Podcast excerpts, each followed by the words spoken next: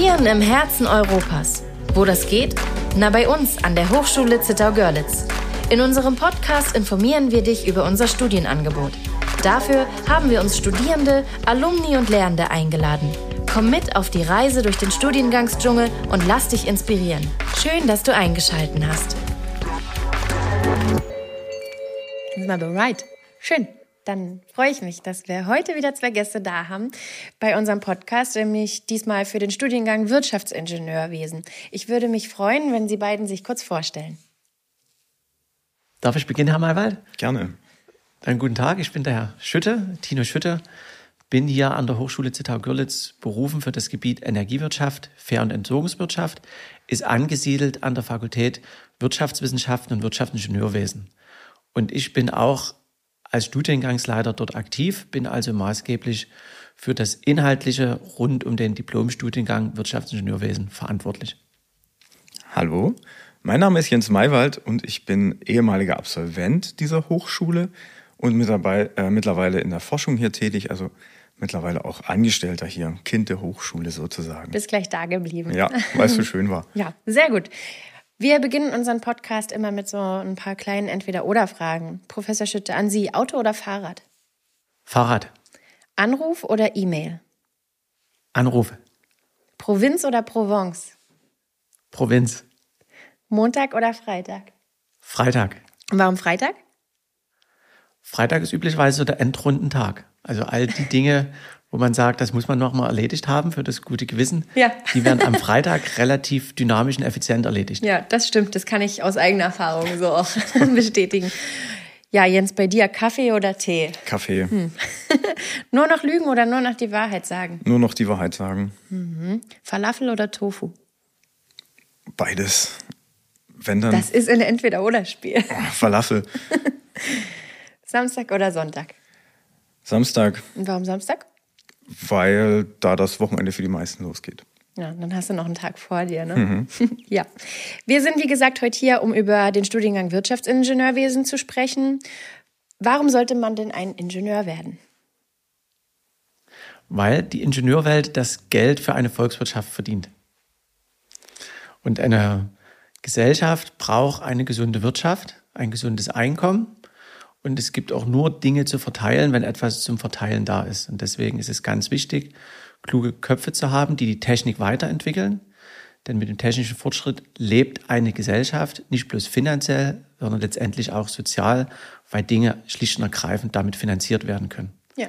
Also die Wirtschaft ist letztendlich für uns als Gesellschaft Mittel zum Zweck. Die muss leben, die muss funktionieren. Und dann entsteht sozusagen auch ein gesellschaftliches Gefüge, mit dem man sich wohlfühlt. Ja, und was mache ich dann als Wirtschaftsingenieur ganz konkret? Der klassische Wirtschaftsingenieur ist sozusagen eine Schnittstelle zwischen den Technikern im engeren Sinne und den Ökonomen im engeren Sinne. Das heißt, er schafft sozusagen ein Verständnis für beide Welten. Also der Techniker an sich, der ist ein bisschen, sag mal, Technik verliebt, konzentriert sich darauf und vergisst auch manchmal, dass Dinge natürlich Preise haben und also mit Kosten verbunden sind.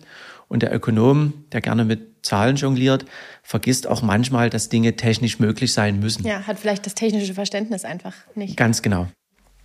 Und darum geht es beim Wirtschaftsingenieur und deswegen ist er an sich auch sehr gefragt in beiden Feldern. Also viele Wirtschaftsingenieure, die finden natürlich dann später eher so im ökonomischen Bereich eine Anbindung oder im technischen Bereich, verlieren aber nie den Kontakt zu der anderen Welt.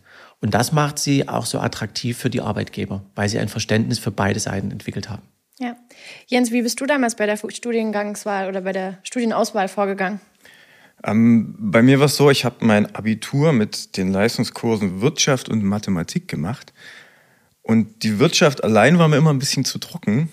Und ähm, habe mich immer so ein bisschen, ich war so der Wandler zwischen den Welten, zwischen dem Leistungskurs Wirtschaft und dem Leistungskurs Technik. Und ich habe dann irgendwas gesucht, was so beide Welten bespielt und beide Sprachen spricht. Und dann war der Studiengang vor der eigenen Haustür natürlich äh, die erste Wahl. Ja, genau, du sagst es gerade schon, du kommst nämlich hier aus der Gegend, ne? Genau, ich bin Kind der Oberlausitz, ja. Hast es gar nicht weit gehabt. Nee, mit dem Auto war es ganz fix, Viertelstunde jeden Tag. Ja, da quatschen wir dann gleich nochmal drüber, über dein Studentenleben, was du hier quasi so geführt hast. Ich würde gerne zuerst mal zu den inhaltlichen Schwerpunkten dieses Studienganges kommen. Was erwartet denn Studierende inhaltlich? Unser Studiengang ist ein klassischer Diplomstudiengang über vier Jahre. Im ersten Teil, also sprich in den ersten vier Semestern, werden die Grundlagen der Ingenieurwissenschaften, Physik, Elektrotechnik vermittelt und zum anderen auch die Grundlagen der Wirtschaftswissenschaften. Buchführung, Rechnungswesen, Investitionen Finanzierungsrechnung beispielsweise. Danach gibt es quasi eine Entscheidungsoption, ob man sich in dem Bereich Energietechnik, Energiewirtschaft vertiefen möchte oder in dem Bereich Produktionswirtschaft, Produktionstechnik. Das heißt, in der zweiten Hälfte des Studiums geht es dann primär um diese fachspezifischen Module, wobei zwei Semester von den verbleibenden vier einen, also einen außerordentlichen Praxisbezug haben. Zum einen das Praxissemester an sich, das also im sechsten Semester verortet und zum anderen bei uns auch das Diplomsemester, weil über 90 Prozent der Diplomarbeiten zusammen mit Unternehmen geschrieben werden. Das ist ganz wichtig, weil wir sind ja als Hochschule für angewandte Wissenschaften letztendlich von Beginn an daran interessiert, den Kontakt mit den Unternehmen zu pflegen, also auch die Fragestellung aus den Unternehmen heraus zu beantworten und natürlich die kommenden Absolventen auch potenziellen Arbeitgebern schon vorzustellen. Und der klassische Werdegang ist tatsächlich so, man hat im Praktikum ein Unternehmen gefunden, auch thematisch, wo es prima klappt. Das ist quasi die Vorlage für die Diplomarbeit. Und wenn die ebenso gut funktioniert, dann ist das häufig auch der Berufseinstieg. Also von daher ist unser Diplomstudiengang auch von vornherein an die Unternehmen ausgerichtet, nicht nur in der Region. Ja, Jens, wie hat sich dieser Ablauf für dich angefühlt? Könnte man sagen, da kamen erst die trockenen Grundlagen und dann kam der heiße Scheiß oder war das also ja, ich kann mich noch an die Einführungsveranstaltung erinnern. Da wurde der Satz gesagt, wenn Sie aus dem Praktikum zurückkommen, sind Sie ein anderer Mensch. Und dann dachte ich mir, ja, ja. Aber es war dann wirklich so, man ging ins Praktikum und man hatte immer so mit theoretischen Gebilden da irgendwie in seinem Kopf und hat viel gelernt, viel mitgekriegt, wusste aber nicht so richtig wofür. Und dann gehst du ins Praktikum. Ich war bei einer, bei einer äh, Consulting-Tochter von Vattenfall und plötzlich kriegt alles, was du mal gelernt hast, so einen, so einen Hintergrund und so einen Zusammenhang. Mhm. Und plötzlich war es dann doch ganz cool und am Anfang hat man so ein bisschen Angst vor dem Praktikum, weil man so eine fremde Welt entlassen wird, aber wenn man zurückkommt, war alles ziemlich cool und endlich ist all das, was man lernt, irgendwie so zusammenhängt. Ich weiß nicht direkt, wie ich das ausdrücken soll, aber diese losen Gebilde, die man sich irgendwann mal ins Gehirn geschaufelt hat, sind dann plötzlich äh, ein großes Ganzes und mhm. es gibt alles ein Bild. Also es war mega cool. Ja, es erschließt sich dann da in der Praxis, wofür du das alles gemacht hast. Ne? Genau. Okay, und wenn man dann quasi erst diese, diese Grundlagen hat, wo vielleicht, also ich kann mir vorstellen, dem einen liegt vielleicht das Fach mehr, ein anderes dann weniger. Ähm, die, die Studierendengruppen an einer Fachhochschule und auch bei uns an der Hochschule Zittau-Görlitz sind ja immer relativ klein, so dass ich mir vorstellen kann, dass man sich da auch ganz gut mitnehmen kann, wenn es mal irgendwie vielleicht nicht so gut läuft. Kannst du das so bestätigen? Absolut. Also die Gruppen hier sind ähm, relativ übersichtlich. Also man hat ein, also wer hier unter dem Radar fliegen will, der ist hier falsch. Ne? Also man kennt die Professoren, man kennt seine Kommilitonen und es bei uns im Jahrgang war es ein ganz großes Miteinander. Dann ist, bilden sich auch innerhalb des, des Studiengangs, innerhalb des Matrikels so kleine Krüppchen, wie das immer ist, und man arbeitet da so miteinander. Es ist ein ganz kumpeliges, völlig freundliches, helfendes Miteinander hier gewesen bei uns. Ja, klingt cool. Klingt gut. Ähm, Professor Schütte, sollte man denn bestimmte Kompetenzen und Vorkenntnisse schon mitbringen? Ja, natürlich sollte man die allgemeine Hochschulreife mitbringen. Mhm. Also das wird natürlich verlangt von jedem. Wenn es da bei dem einen oder anderen Lücken gibt, gibt es eine ganze Reihe von Hilfestellungen, beispielsweise die Brückenkurse, wo man vielleicht auch die technischen Dinge nochmal und die mathematischen Fähigkeiten auf den aktuellen Stand bringen kann. Sind es die, die im Vorfeld laufen oder findet sowas auch noch äh, statt, wenn das Studium schon begonnen hat? Primär finden die im Vorfeld statt, aber es gibt auch beispielsweise Mathematik, ist ja so ein Klassiker, dass manche sich damit schwer tun. Also auch in den ersten Semestern dann zusätzliche Tutorien, manchmal auch von den Studierenden selber organisiert, wenn man merkt, es gibt einfach in diesem Jahrgang einen höheren Bedarf als vielleicht in einem anderen. Also da gibt es so viele Möglichkeiten im Vorfeld, aber auch während des Beginns oder mit dem laufenden Studium, dass niemand Angst haben muss, dass er irgendwie, wenn er zu Beginn merkt, okay, da bin ich noch nicht sattelfest, dann runterfällt. Klar ist, es steht und fällt alles mit der Motivation. Der Herr Maywald hat es ja auch schön beschrieben.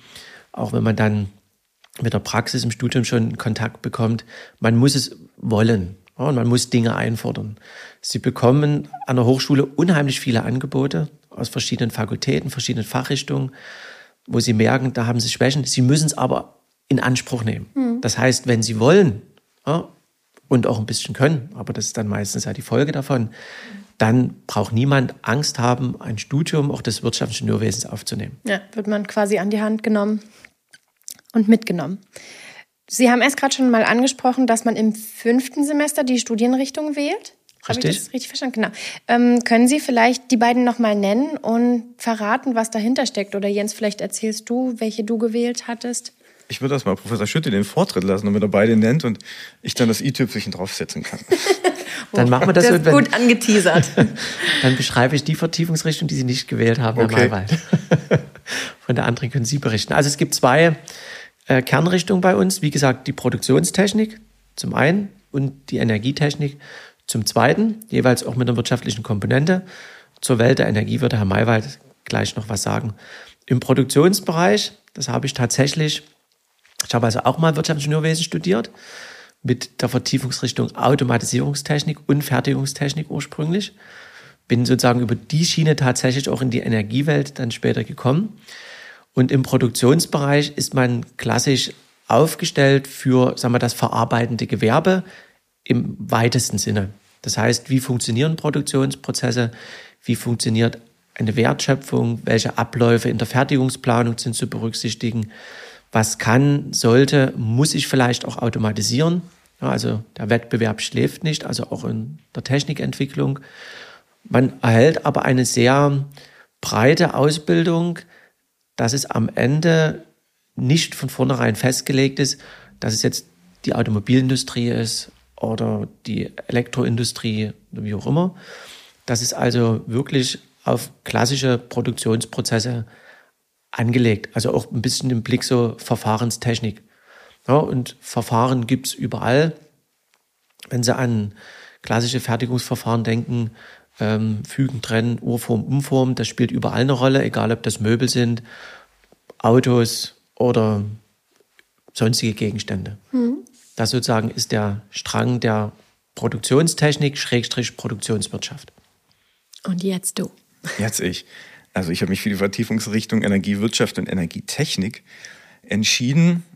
Ähm, ich war schon immer so ein bisschen da interessiert in die Richtung. Viele Leute denken ja, der Strom kommt aus der Steckdose. Das stimmt ja auch soweit, aber das, die große Frage ist ja, was passiert denn hinter der Steckdose?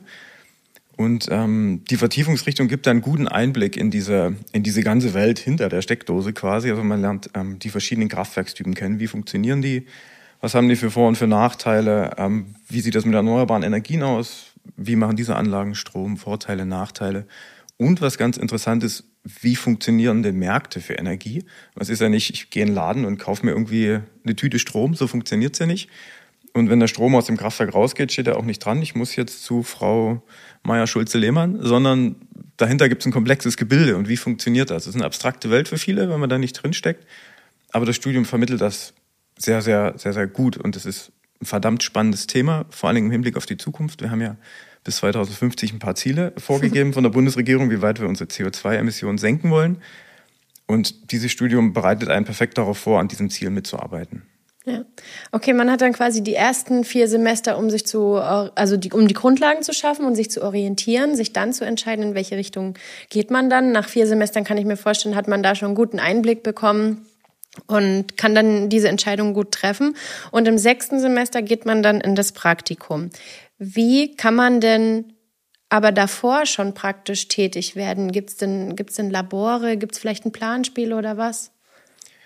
Ähm, also es gibt hier einige Labore an der Hochschule, in denen man tätig werden kann. Es ist auch das Studium mit, ein, mit einigen Praktika versehen.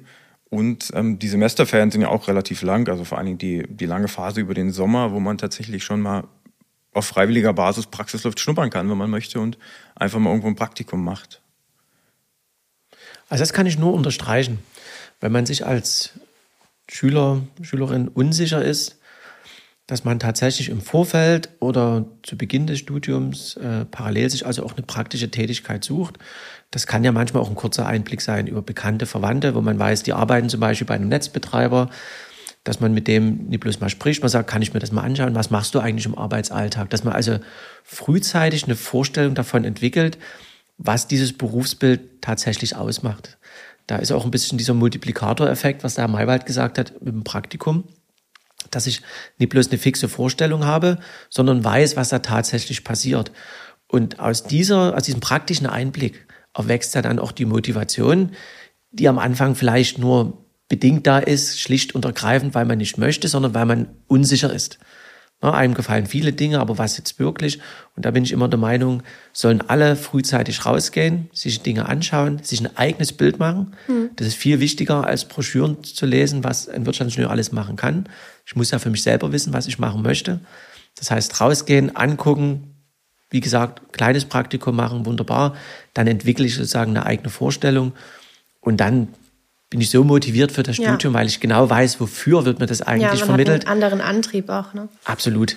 Ja. Dann kommt man in so ein, Neudeutsch würde man sagen, so ein Flow, so eine Motivations, ähm, Euphorie.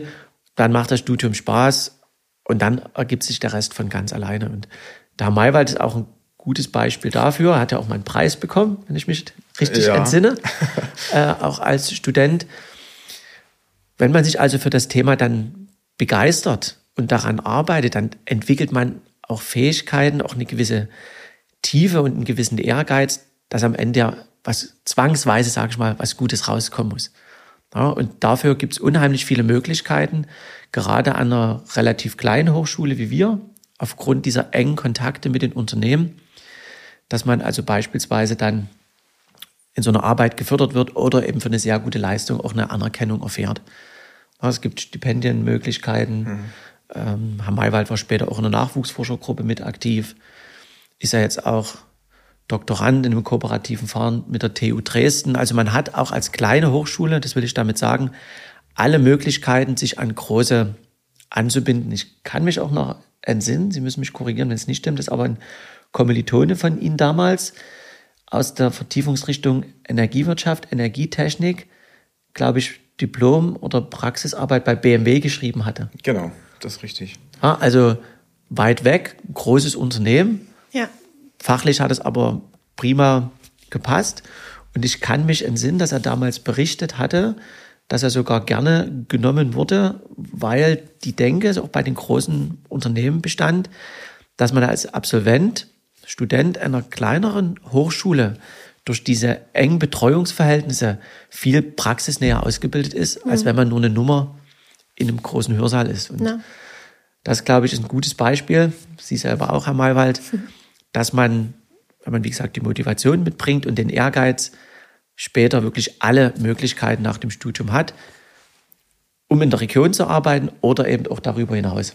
Ja, ist das guter, ist dann bei einem selbst. Guter Punkt, den Sie da ansprechen. Das hebelt quasi dieses, also finde ich, dieses Vorurteil aus, dass man, ähm, wenn man hier ins Niemandsland kommt, dass äh, da, dass da nichts geht, dass man von hier dann irgendwie, also dass immer irgendwelche Wege versperrt sind, nur weil man an einer kleineren Hochschule studiert hat, dass die Wirtschaft hier brach liegt und also ich finde, das, das ist absolut. ein Irrglaube einfach. Nee, haben Sie absolut recht. Also das ist schlicht und ergreifend falsch. Also man hat hier alle Möglichkeiten, wie gesagt, auch in die weite Welt zu gehen. Ja. Sie haben es gerade schon angesprochen, dieses enge Betreuungsverhältnis. Jens, wie war das bei euch damals oder ist es ja wahrscheinlich auch immer noch das Verhältnis zwischen den Lernenden und den Studierenden? Ist es so, so locker und, und familiär wie gerade beschrieben? ja, es kommt ja immer auf den Lehrenden an. also nein, man hat immer direkten Draht zu den Professoren. Wenn man die erreichen will, erreicht man die und man trifft die auch vor Ort an. Das ist ähm, ins Büro, es gibt die Sprechzeiten, man kann auch während der Vorlesung oder nachher mal anfragen. Die Professoren haben meistens dann auch Zeit und, und leihen dem Studenten ein Ohr und wenn man es nicht, also wenn der Professor keine Zeit hat, dann ähm, bekommt man relativ schnell einen Termin. Das ist wirklich ein super Verhältnis, Betreuungsverhältnis. Man kann hier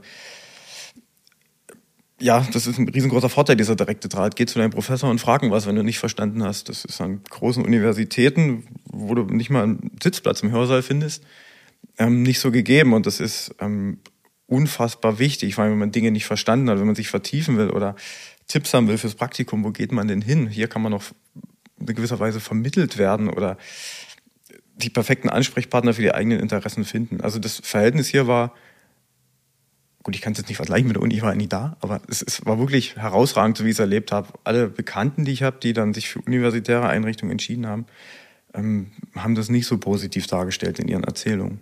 Ja, du hast ja dann aber auch deinen, also haben wir ja eingangs schon gehört, ne? du hast deinen, deinen Platz hier gefunden, fühlst dich hier wohl und bist gleich hier geblieben. Du könntest quasi, wenn ich dich fragen würde, ob du deine Entscheidung für das Studium hier zu bleiben, statt in die weite Welt rauszugehen, ob du das bereut hast, würdest du dann was sagen? Nee, ich habe es natürlich nicht bereut. Es war die perfekte Entscheidung. Ich habe mal eine Weile überlegt, am Anfang während des Abiturs, ich wollte immer Lehrer werden. Weil ich so ein kleiner Klugscheißer bin, ich dachte, das liegt mir ganz gut. Ach was. und dann hätte mich das Studium mindestens bis nach Leipzig verschlagen. Und dann dachte ich so während meiner Zeit, da eigentlich war Wirtschaft und Technik irgendeine Kombination cool und dann habe ich die hier gefunden und dann natürlich gern hier. Ja, cool. Die Möglichkeit, dann noch in die weite Welt zu gehen, hat man ja dann immer noch nach dem Studium. Ne? Wie fließt denn das Thema Nachhaltigkeit in den Studiengang ein? Soll ich einmal? Gerne.